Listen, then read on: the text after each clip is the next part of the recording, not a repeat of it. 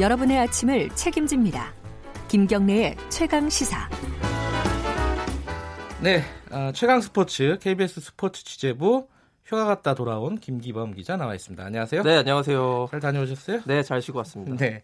자, 손흥민 선수 얘기부터 정리해 보죠.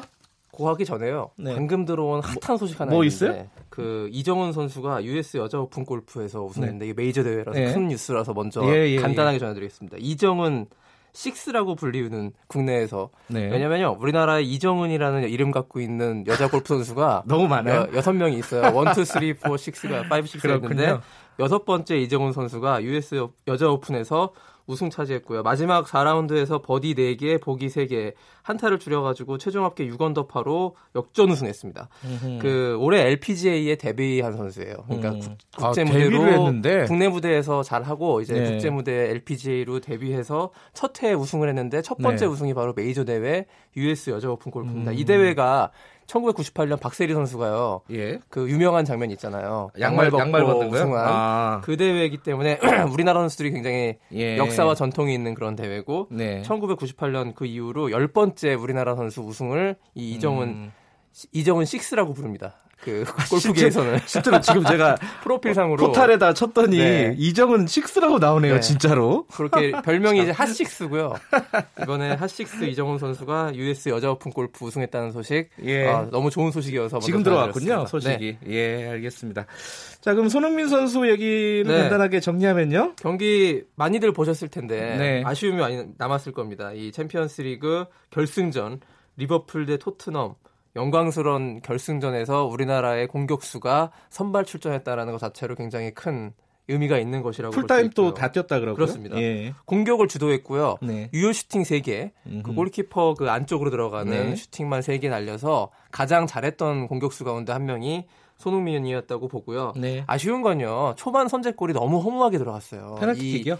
경기 시작하자마자 20초 만에 핸들링 반칙을 해가지고 예. 리버풀한테 이제 그 페널티킥을 줬거든요. 그때 1대 0으로 끌려가면서 경기가 어렵게 진행이 된 것이고 손흥민 선수가 그럼에도 불구하고 공격을 마구마구 주도해서 네. 좋은 장면 보였습니다만 끝내 득점으로 연결되지 않으면서 음흠. 후반 추가골 얻어맞고 2대 0으로 지긴 했습니다만 어쨌든 손흥민 선수한테 그리고 한국 축구에 굉장히 의미가 있는 어, 챔피언스리그 결승전이었고요. 네. 그 손흥민 선수 이제 마지막에 끝나고 아버지 이제 손흥 손흥정 씨가 이제 경기장에 와 있었는데 끌어안고 포옹하는 그런 예. 모습도 있었고 안 울려고 했는데 울었다고 하더라고요. 많이 울더라고요. 예, 손흥민 선수는 경기 끝나면 항상 지면 웁니다. 예. 좀 아쉬움을 많이 표, 현을 하고 이렇게 되면서 손흥민 선수의 기념비적인 한 시즌이 모두 끝났고 정말 지난해 러시아 월드컵부터 생각해 보세요. 러시아 월드컵, 자카르타 팔렘방 아시안 게임 그리고 1월에 아시안컵도 했었죠. 네. 그런 국가대표 경기들을 다 차출되고 열심히 뛰면서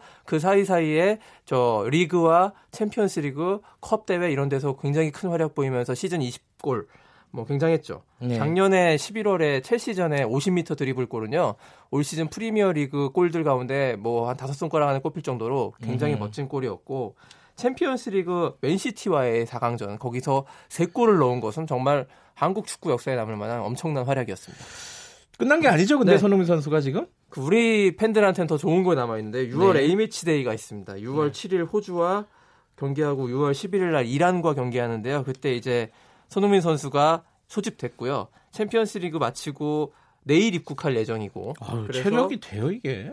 근데 일단 그래서 좀 6월 7일 호주전에는 좀 쉬어줘야 될 것 같고요. 제 생각인데. 음, 예. 음. 11일 이란전은 이제 서울 월드컵 경기장에서 열리는데 그때 아. 이제 보통 축구 A 매치 가운데 6월에 하는 A 매치가 제일 하이라이트입니다. 이게 네. 그 월드컵 시절과 좀 시기적으로 맞닿아 있기 때문에 빨간색 옷 입고 붉은 악마 응원 펼치는 그런 모습이 굉장히 인상적인데 6월 A 매치에서 손흥민 선수의 어떻게 보면은 올 시즌 정말 마지막 경기 모습을 예. 볼수 있지 않을까. 6월 11일 큰- 상암이 시끄럽겠네요. 그렇습니다. 그럴 가능성이 높습니다.